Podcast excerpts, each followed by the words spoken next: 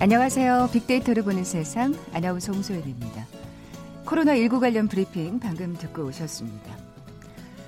코로나19의 감염 우려가 사그러들지 않고 있습니다만 때이른 폭염에 지난 주말 해수욕장에는 많은 피서 인파가 모였죠. 뜨거운 태양 아래 시원한 바닷바람. 유명 해수욕장에는 벌써 한여름과 같은 풍경이 연출됐는데요.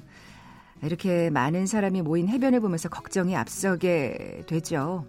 더 이상 코로나19의 집단 감염이 없기를 또 올여름 대형 해상 사고가 발생하지 않기를 간절히 바라게 됩니다.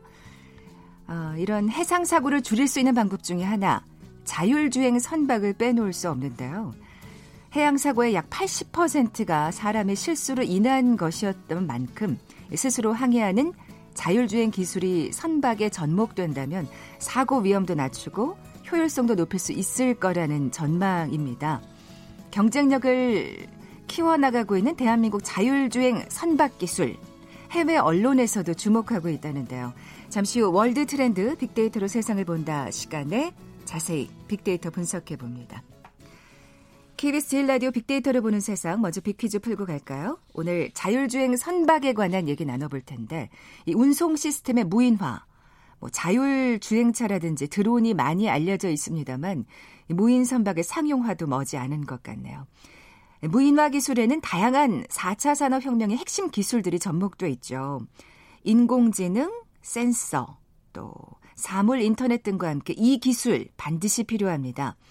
휴대전화 통화량, 카드 결제, SNS 메시지, 인터넷 검색 내역 등등 정보화 시대의 많은 데이터를 활용하고 분석해서 의미 있는 가치를 찾아내고 미래를 예측하는 기술. 뭐라고 부를까요? 보기 드립니다. 1번 키오스크, 2번 빅데이터, 3번 스마트폰, 4번 데스크탑. 우리 방송과도 아주 밀접한 관련이 있죠. 자, 오늘 당첨되신 두 분께 커피와 도넛 모바일 쿠폰 드립니다. 휴대전화 문자 메시지 지역번호 없이 샵 9730, 샵 9730. 짧은 글은 50원, 긴 글은 100원의 정보 이용료가 부과됩니다.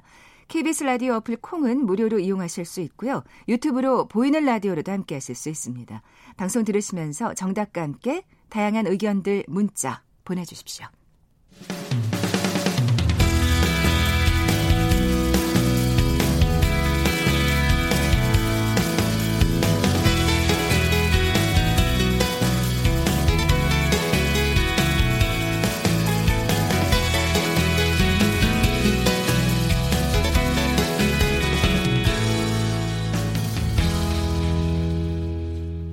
지구촌 화제 이슈를 빅데이터로 분석해보는 시간이죠. 월드 트렌드 빅데이터로 세상을 본다.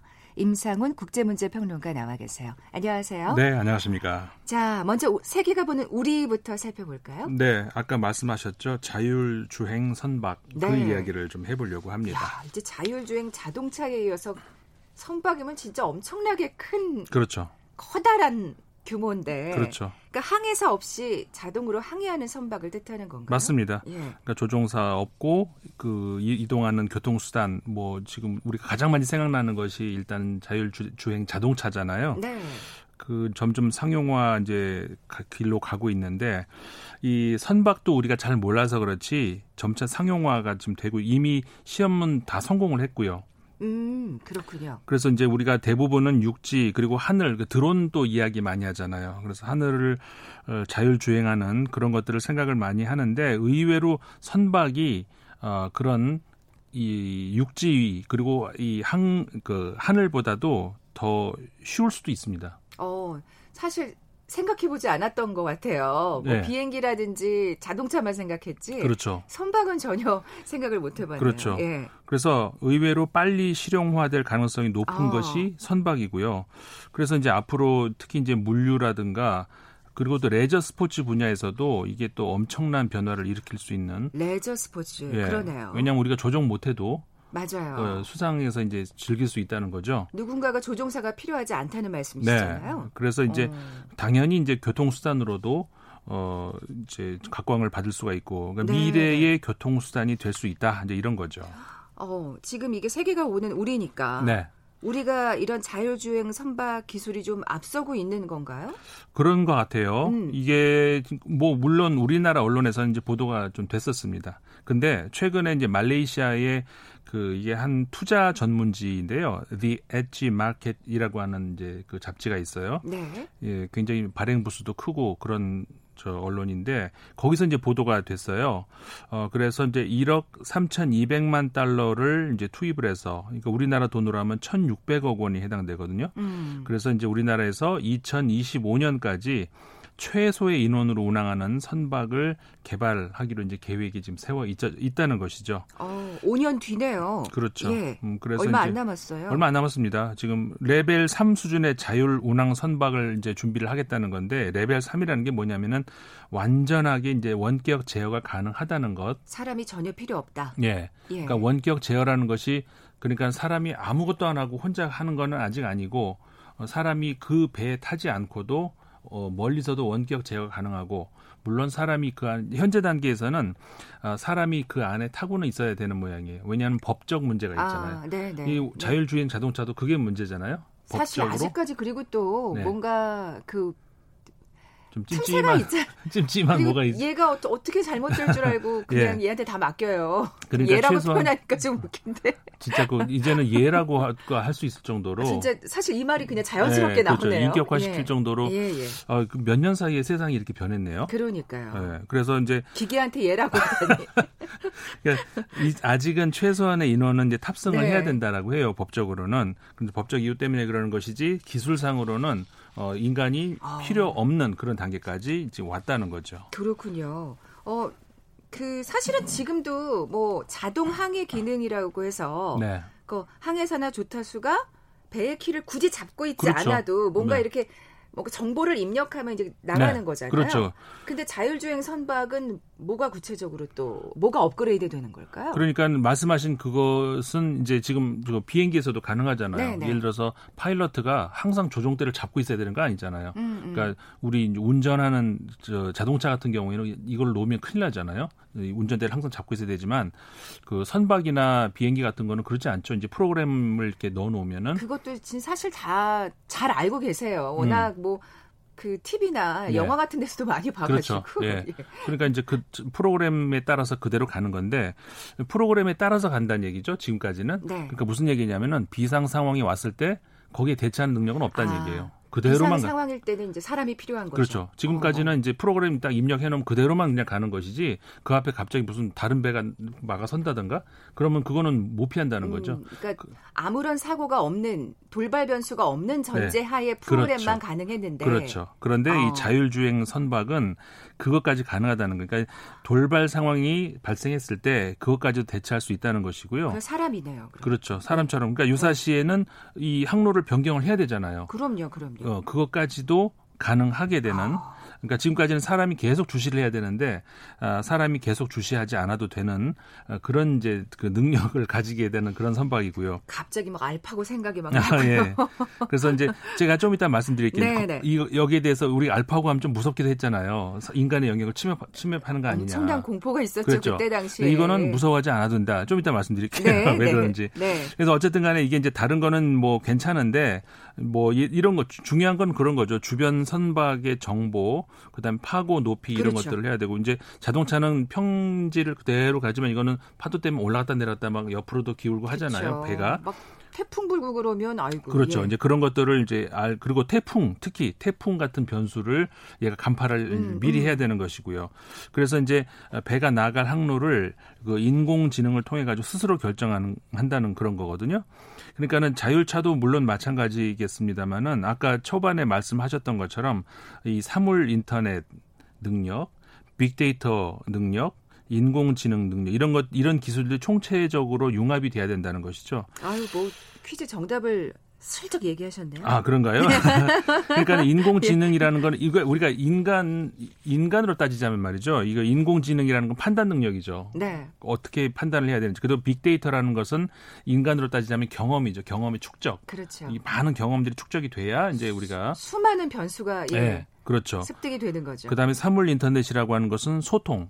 나 혼자 독단적으로 살 수는 없잖아요. 음, 다른 음. 사람들과 소통을 한 이게 이제 기계도 그걸 다 한다는 거죠. 소통도 하고 경험도 쌓고 어, 또 이제 판단도 하고 이런 것들이 대단합니다. 이제 총체적으로 이런 기술들이 결합이 돼서 이제 자율 주행까지 가능하게 된다 아. 이런 거죠. 정말 기술이란 게 어디까지 갈 수 있을까 다시 예. 한번 감탄을 하게 되는데요. 이런 자율주행은 사실 활용 분야가 다양할 수 있을 것 그렇죠. 같아요. 많죠. 예. 이제 아까 말씀드렸던 그런 뭐 레저 그런 것뿐만 아니고 사실 모든 기술이 발전이 하게 될 때 가장 먼저 인간이 불행하게도 가장 먼저 생각하는 것은 군사 목적이죠. 아, 근데 아, 이제 네네. 꼭 이게 침략의 목적이 아니고 이제 방어의 목적일 수도 있으니까 왜냐하면은 그럼요. 해양 경비 같은 건 경우 엄청나게 많은 그 넓은 바다를 사람이 다 지키기가 음. 어렵거든요. 사실 그리고 우리가 항상 골치를 썩는 게 그 중국의 불법 그렇죠. 조업 선박들이잖아요. 그렇죠. 그러니까 그러면서 사실 충돌하면서 인명이 희생되는 맞아요. 경우도 예, 있고요. 그렇죠. 예. 그러니까는 이 해양 경비를 담당하는 군사 목적으로 당장 활용이 될 수 있을 가능성이 있다는 야, 것이죠. 이건 좀 좋네요. 예. 예. 그러니까는 소형 선박으로 사람 타지도 않고 여러 대를 배치하면은 그리고 인간의 그 시야보다 훨씬 넓어질 수 있잖아요. 그러니까. 그래서 유, 물론 이제 전투함은 안 되죠. 유사시 출동하는 전투함 같은 건 해- 아직은 해야 되겠지만은 평상시 감시를 할수 네, 있는 네. 그런 이제 그러니까 그리고 또 조업 감시 이런 음, 거. 뭐 그 외에도 이제 과학적인 목적, 해양 관측이라든가 또 오염 방제 그리고 또 해양 청소 같은 거 아, 이거 중요하죠. 요즘 예. 환경이 참 중요한데. 이런 것들 이런 기능을 수행할 수 있기 때문에 앞으로 굉장히 어, 활용도가 높은 분야라고 할 수가 있는 거죠. 특히 해양에서 정말 이 자율주행이 더 네. 각광을 받을 것 같아요. 말씀하신 대로 바다는 정말 너무 넓기 때문에 네, 네, 그렇죠. 어, 안전 문제가 확실히 보장된다는 그렇죠. 것도 반갑고요. 바다에서 네. 하- 운행하기 때문에 이제 예를 들어서 우리가 이제 자, 이 자율 주행, 주행이라는 것은 지나간 사람을 칠 수 있는 뭐 이런 그런 문제가 바다에서는 없잖아요. 사람 칠 일 없고 그 다음에 배 위에도 사람이 없기 때문에 이 침몰을 해도 사람 인명 피해가 아, 없고 그러니까. 예, 그래서 이제 사고가 나도 인명 피해가 없다는 거. 그리고 아까 초반에 말씀하셨죠. 이 선박 사고의 80%가 인간의 실수로 벌어지는 사고들이거든요. 네, 네. 그러니까는 이 인간이 아니잖아요. 조종하는 게. 그러니까는 사고 자체를 굉장히 많이 줄 수 있다는 것이고요. 참 게 오랫동안 바다에 있다 보면 집중력이 흐트러지면서 사실 이- 나는 사고가 많잖아요. 환시 이게 아, 예, 이상한 게 예, 보일 수도 예. 있고 그러니까는 바다의 특성상 있을 수 있는 그런 착각 같은 거 이런 것들을 방지할 수가 야, 있다는 이건 정말 반갑네요. 음. 그래서 이제 그 이게 아까 제가 이따 말씀드린다는 게 이건데 우리가 이렇게까지 얘기하면 오 그럼 인간의 일자리를 또 뺐네 이렇게 생각하잖아요. 항상 먼저 우리가 드는 생각이 그거죠. 중요한 문제죠. 예, 예. 그런데 이 분야는요 다른 분야와 달리 굉장히 그 인력 난해에 시달리는 그 분야예요. 아, 바다로 이제 사람들이 많이 가- 잘 나가려고 하지 않으니까. 그렇죠. 그렇기 때문에 항상 인력이 부족한 분야가 이 바다 분야라고 하죠. 그렇기 때문에 오히려 반대로 어, 잘 됐다. 음. 어, 인간이 부족한 그런 부분에서 이 기계가 메꿔줄 수 있는 그러니까 아주 이상적인 케이스라는 것이죠. 참 이- 굉장히 반가운 오랜만에 반가운 소식을 또 예. 들고 오셨는데 예. 더더군다나 우리나라가 그런 어떤 자율주행 기술에서 음. 을 선도하고 있다고 하니까 네, 네. 더 그러니까 예, 기분이 좋은데요. 말레이시아 네. 이 언론 보도에 따르면은 한국의 현재까지는 이제 최종 목표가 2025년 이후에 완전 자율 운항 선박을 개발하는 게 목표라고 해요. 음, 음. 2025년이니까 얼마 안 남았잖아요. 그러니까 아까 5년이라고 그렇죠. 말씀드렸는데. 그러니까는 다시 말하면은 지금은 이제 기술은 되지만 사람이 그래도 그 위에 있어야 되는데 사람 아예 없이 배 혼자 그냥 그러니까 여기서 뭐 어디 우리나라 항구에서 짐 싣고 짐 이제 저기 실는 것까지 다 기계가 하는 거죠. 그리고 외국의 어떤 항구까지 갖다 주는 것까지 전부 다 기계가 이걸 뒷받침하는 그 어떤 법 규제 같은 것도 그렇죠. 좀 뭐가 완화가 되고 여러 가지로 정비가 돼야 될 것 같아요. 그게 남은 것이죠. 아, 예, 그래서 예. 2030년 이후에는 세계 시장의 50%를 선점하는 것이 우리나라 목표라고 합니다. 50% 예, 지금 절반을 뭐 저 유럽이라든가 어 여러 나라에서 앞다퉈 지금 실용화 준비를 하고 있거든요. 가장 최, 최초의 자율 운항 선박이 어디냐면은 자동차 에서 유명한 데 있죠. 롤스로이스. 아, 예, 예. 거기하고 핀란드 국영 현- 선박 회사하고 공동 개발한 모델인데 이미 승객 이 80명을 태우고 어, 처음으로 이게 성공적으로 운행을 했다 그래요. 아, 그- 그럼 우리도 좀 빨리 어떤 여러 가지 이- 말씀하신 대로 제도 정비라든지 그렇죠. 예, 필요할 것 같아요. 맞습니다. 예. 그러니까 앞으로는 이제 그 무엇보다 법 정비, 제도 이런 거 이- 정비 이런 것들이 필요하고요. 현재까지는 그래서 이제 아직까지 없었잖아요. 이런 게. 그러니까요. 그러니까는 네. 관련법이 명확하게 에, 없는 상황이거든요. 선박법이라든가 선원법, 어, 선방안전법 이런 것도 관련법의 정비가 아, 필요하다 이렇게 볼 수가 있는 것이죠. 음, 그런 게 또 빨리 뒷받침이 돼야 진짜 말씀하신 대로 2030년에 네, 그 세계 시장의 50%를 50%를. 선점할 수 있는 거 아니겠습니까? 그렇죠. 예. 예. 자, KBS 제1 라디오 빅데이터로 보는 세상, 월드 트렌드 빅데이터로 세상을 본다. 오랜만에 반가운 소식 함께 했어요. 세계가 보는 우리 자율주행 선박에 관해서 살펴봤고요. 잠시 라디오 정보센터 뉴스 듣고 나서 우리가 보는 세계 계속 이어가죠. 문재인 대통령은 오늘 오후 청와대에서 제6차 공정사회 반부패 정책협의회를 주재합니다. 특히 추미애 법무부 장관과 윤석열 검찰총장이 모두 참석할 예정이어서 주목됩니다. 코로나19 충격이 이어지면서 이달 들어 20일까지 수출 금액이 지난해 같은 기간보다 7% 이상 감소했습니다. 북한 관영 매체인 조선중앙통신은 전단 1,200만 장을 인수했다며 역대 최대 규모의 대적 전단 살포 투쟁을 위한 준비가 끝나가고 있다고 보도했습니다. 북한이 대남 전단 살포를 위협하고 있는 가운데 우리 군이 상황을 24시간 정밀 감시하고 있으며 북한의 관련 동향도 예의주시하고 있다고 밝혔습니다. 민주당이 대북 전단 살포를 근본적으로 방지하기 위한 입법에 나서겠다고 거듭해 밝혔습니다. 미래통합당 김종인 비상대책위원장은 최근 잇따른 북한의 대남 도발과 관련해 평화는 말로 유지될 수 없다. 힘이 있을 때 유지되는 것이라고 말했습니다. 지금까지 라디오 정보센터 조진주였습니다.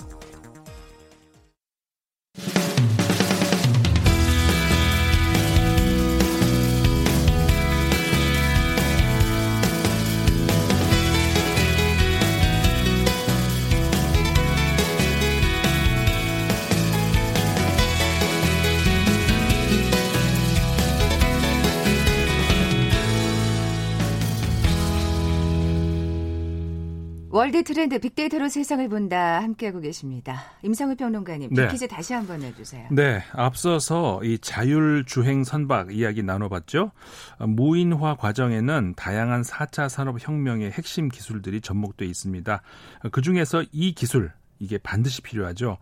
휴대폰 통화량, 카드 결제, SNS 메시지, 그리고 인터넷 검색 내역 등 이 정보화 시대의 많은 데이터를 활용해서 또 분석하고 그런 의미 있는 가치를 찾아내고 미래를 예측하는 기술 이것을 무엇이라고 할까요? 이 문제입니다.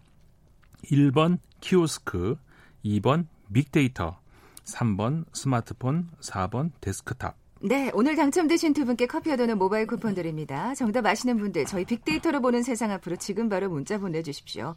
휴대전화 문자 메시지 지역번호 없이 샵 9730, 샵 9730입니다. 짧은 글은 50원, 긴 글은 100원의 정보 이용료가 부과됩니다. 콩은 무료로 이용하실 수 있고요. 유튜브로 보이는 라디오로도 함께 하실 수 있습니다. 뭐 우리 프로그램 잘 들으시고 관심 있으셨던 분들이라면 아주 쉽게 맞추실 수 있을 것 같고요. 그렇죠. 아까 이제 자율주행 선박에 관해서 얘기했는데 5007님 어떡하죠? 아들 꿈이 파일럿인데 다른 꿈을 꾸라고 말하고 싶다고. 그 기계를 조종하는 그 그렇죠. 위에 있는 예, 사람이 되면 되는 거니까. 결국 기계를 조종하는 건 인간이어야 그럼요. 되니까 예, 그걸 하시면 되겠네요. 네. 음. 아드님 화이팅입니다. 자, 이번에 우리가 보는 세계로 넘어가 보죠. 중국과 인도 갈등 이 어. 주제를 오늘 가져와 봤습니다. 이게 지금 네. 우리나라에서도 언론에서 아마 보도가 많이 됐죠. 예, 예. 전 세계적으로 좀 모든 그 외신들의 그 아주 중요한 탑 이슈 가운데 하나입니다.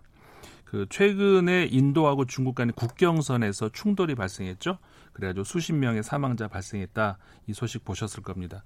어, 군인 인도에서만 군인 20명이 사망을 한 사건이니까 이게 이제 큰 사건이라고 할 수가 있죠. 그러니까요. 근데 이게 총격전도 아니고 투석전으로 20명이 사망했다는 거 아. 아닙니까? 아.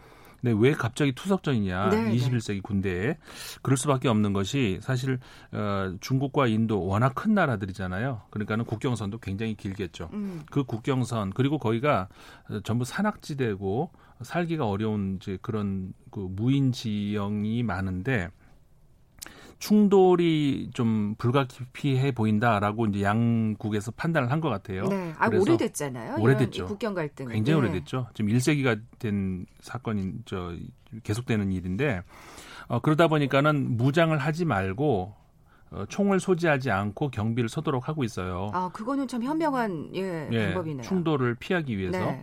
그런데 이 거기까지는 좋았는데 그러다 보니까 우리가 총을 소지하면 가까이 안 가잖아요. 멀리 떨어져 있잖아요. 근데 총을 소지 안 하니까 가까이 붙어요. 그러다 보니까 이제 그러다 보니까 다른 무력이 나오는 네. 거. 서로 너 아이고. 여기 왜 왔어? 넌 뭐야? 이러다가 주먹질하고 투석전 돌 던지고 세상에. 예. 그래가지고 70년대 이후로 지금 최대 규모의 인명 피해가 이제 벌어진 거거든요. 양 양국 간의 국경선 네, 대립에서. 네.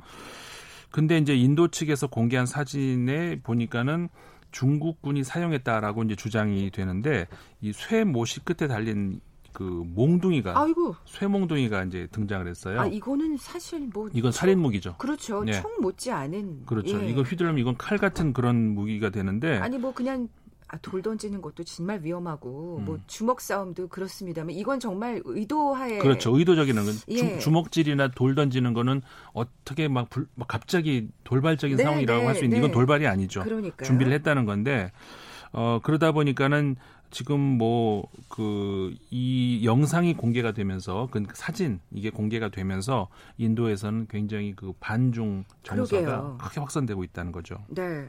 뭐 인도에서의 그 반중 정서가 어제 오늘의 일은 아니죠. 네, 그렇죠.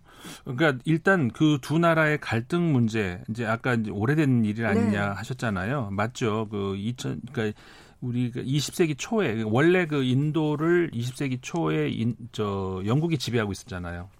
그랬죠. 식민지였죠. 네.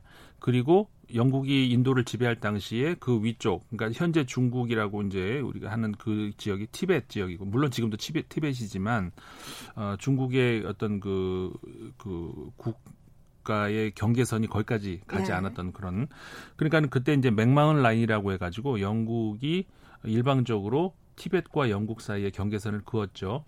근데 나중에 중국이 티벳을 점령을 해버렸죠.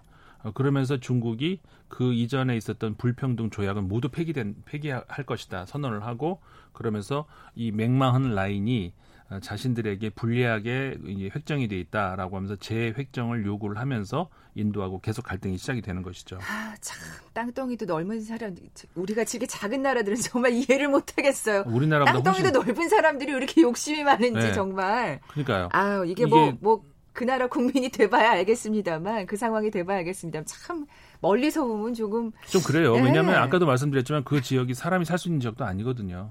음. 어, 그러니까 좀 적당히 좀 양보하고 야, 서로 나눠 가지면 될 것 같은데 그건 우리 얘기인 것 같고 그렇죠. 그 사람들은 안 그런 모양인데 우리, 이게 진짜 우리가 보는 세계니까 예. 그렇죠 우리가 보는 세계니까 우리 입장 뭐 예. 그러니까 이게 전 그러니까 인도하고 중국하고 사이에 네팔하고 어, 또 부탄하고 이게 두 나라가 끼어 있잖아요. 네. 그러니까 네팔과 부탄이 있는 그 지역을 제외하고 사실상 전 그 국경선이 분쟁 지역이라고 할 수가 있어요. 야, 그랬군요. 이 동쪽에는 그 아르나찰 프라데시라고 하는 지역이고 그 사이 인도하고 네팔 사이에 그 시킴이라는 지역인데 이게 와 이게 과거에는 어떤 한그 독립적인 나라였었어요.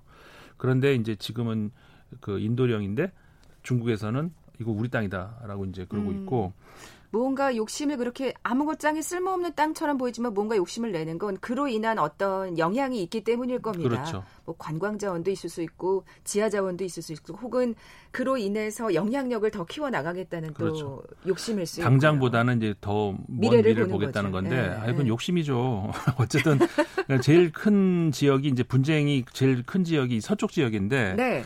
어, 악사이친이라고 하는 지역이 인도에서는 자신들의 이제 지역이라고 그 생각을 하고 있는데 중국 사실상 지금 중국이 점 점유를 하고 있거든요. 아 그렇군요. 그러다 보니까는 이제 여기서 그리고 이제 그러다 보니까 중국이 거기까지 도, 고속도로를 깔았는데 인도가 왜 남의 땅에다 고속도로를 음. 까냐 이렇게 되면서 그 특히 그 지역이 이제 분쟁이 굉장히 심한 지역이거든요. 과거에는 전 60년대 전쟁까지도 치렀었죠. 아. 예, 근데 그 워낙 이제 두 나라가 인구 뭐 13억, 14, 14억 이러잖아요. 예, 대국들이고 하다 보니까 한 번 충돌하면 큰일 나죠. 네. 그래서 이제 그 중앙 정부에서는 굉장히 조심을 하고 있어요. 그런데 국경선에서는 계속 치고받고 치고받고 그러다가 이번에 어, 인명 피해가 예, 굉장히 크게 터진 것이죠. 네. 뭐 양측 정부에서 그럼 어떻게 나오는지도 궁금해요. 어, 조금 전에 제가 인도 쪽에서 그 반중 정서가 크게 확산되고 네. 있다고 그랬잖아요. 아, 아직까지 중국에서는 공식적인 반응이 안 나오는 것 같아요. 그리고 그 사상자가 어, 수십 명이 되는 것 같은데 정확하게 몇 명이 죽었고 다쳤고 이런 거는 중국 정부에서 말을 안 하고 있고요. 다만 인도에서는 어, 굉장히 격앙된 그런 반응들이 나오는 게 어, 지금 인도하고 중국 간의 무역을 당연히 하겠죠. 네. 그런데 무역의 그 불균형이 심해요. 그러니까는 아, 그렇군요. 예, 인도가 훨씬 그 적자를 음. 보고 있거든요. 이 지난해 기준으로 해가지고 500억 달러 이상이 그 인도가 적자를 보고 있어요. 어, 사실 이게 중국이 워낙 그 물량 공세가 대단하다 보니까 네. 무역 흑자를 보기가 쉽지 않죠, 중국이. 그렇죠. 그래, 그러다 보니까 이제 인도 입장에서는 어, 불매 운동이 이제 벌어지고 있는 것이죠. 아, 국민들이 중국 자, 중국산 사지 말아야 된다. 불매 운동이 벌어지고. 아, 근데 인도의 인구가 상당하다 보니까 13억 이게... 인구가 불매 운동하면 이거 장난 아닐 거예요. 그러니까 중국에서도 지금 네. 정말 예민할 수밖에 없는. 그럴 수밖에 예. 없죠. 그리고 이 민간뿐만 아니라 정부 차원에서도 국가 기, 관 산업에서도 뭐 중국 제품이 들어갈 수가 있잖아요. 예, 예. 그리고 국가의 그 행정 조달 사업 같은 거 이런 거에서도 중국 제품들이 많이 들어가는데 중국 그러니까 인도 정부에서 이걸 끊어버린다 그러면 어마어마한 그 피해가 가는 것이죠. 중국 입장에서는. 아. 그리고 통신사에서도 어, 중국의 화웨이라든가 이런 중국산을 쓰지 않겠다라고 인도 정부에서 말을 해버렸어요. 어, 진짜요? 네. 이렇게 되니까는 어, 굉장히 중국으로서는 큰 시장에서의 타격이 그렇죠. 될 수가 있는 것이죠. 이, 렇게 되면 중국 정부도 가만히 있을 수는 없을 그렇죠. 것 같은데. 사실 네. 그런 것 때문에 이제 충돌을 피해 왔는데 결국 이번에 크게 충돌이 한번 일어나고 인도 국민 정서가 이렇게 이제 들끓어 오르기 때문에 중국 입장에서도 그냥 모른 척하고 있기는 어려울 음, 것으로 보입니다. 좀 더 지켜봐야 될 것 같은데 SNS 상의 반응은 어떤가요? 그러니까 인도 같은 경우 우리나라에서는 인도를 보면은 그냥 뭐 그 다른 경제라든가 뭐 한국과의 관계 이런 그 반응들이 주 검색어로 많이 나왔었어요. 네. 그랬는데 어 6월 3주 차에 들어가니까는 관련 검색어가 몽둥이가 등장하고 아, 단중 감정 그다음에 분쟁 이런 말들이 원래 인도를 관, 생각할 때 이제 우리나라 국민들이 그런 생각이 별로 없었거든요. 근데 그런 관련 검색어들이 갑자기 급증하고 네. 있는 그러니까 국민들도 그쪽으로 많이 관심을 보이고 있다 이렇게 볼 수가 있는 것이죠. 네, 지금까지 임상훈 국제문제평론가와 함께했습니다. 고맙습니다. 고맙습니다. 자, 오늘 빅퀴즈 정답은 빅데이터였죠. 커피와 도넛 모바일 쿠폰 받으실 두 분입니다. 아. 사회 초년생 우리 딸이 음료 깜짝 선물 부탁한다는 1902님, 유통업계에서 빅데이터 많이 활용하고 있다는 0500님께 선물 보내드리면서 물러갑니다. 내일 뵙죠. 고맙습니다.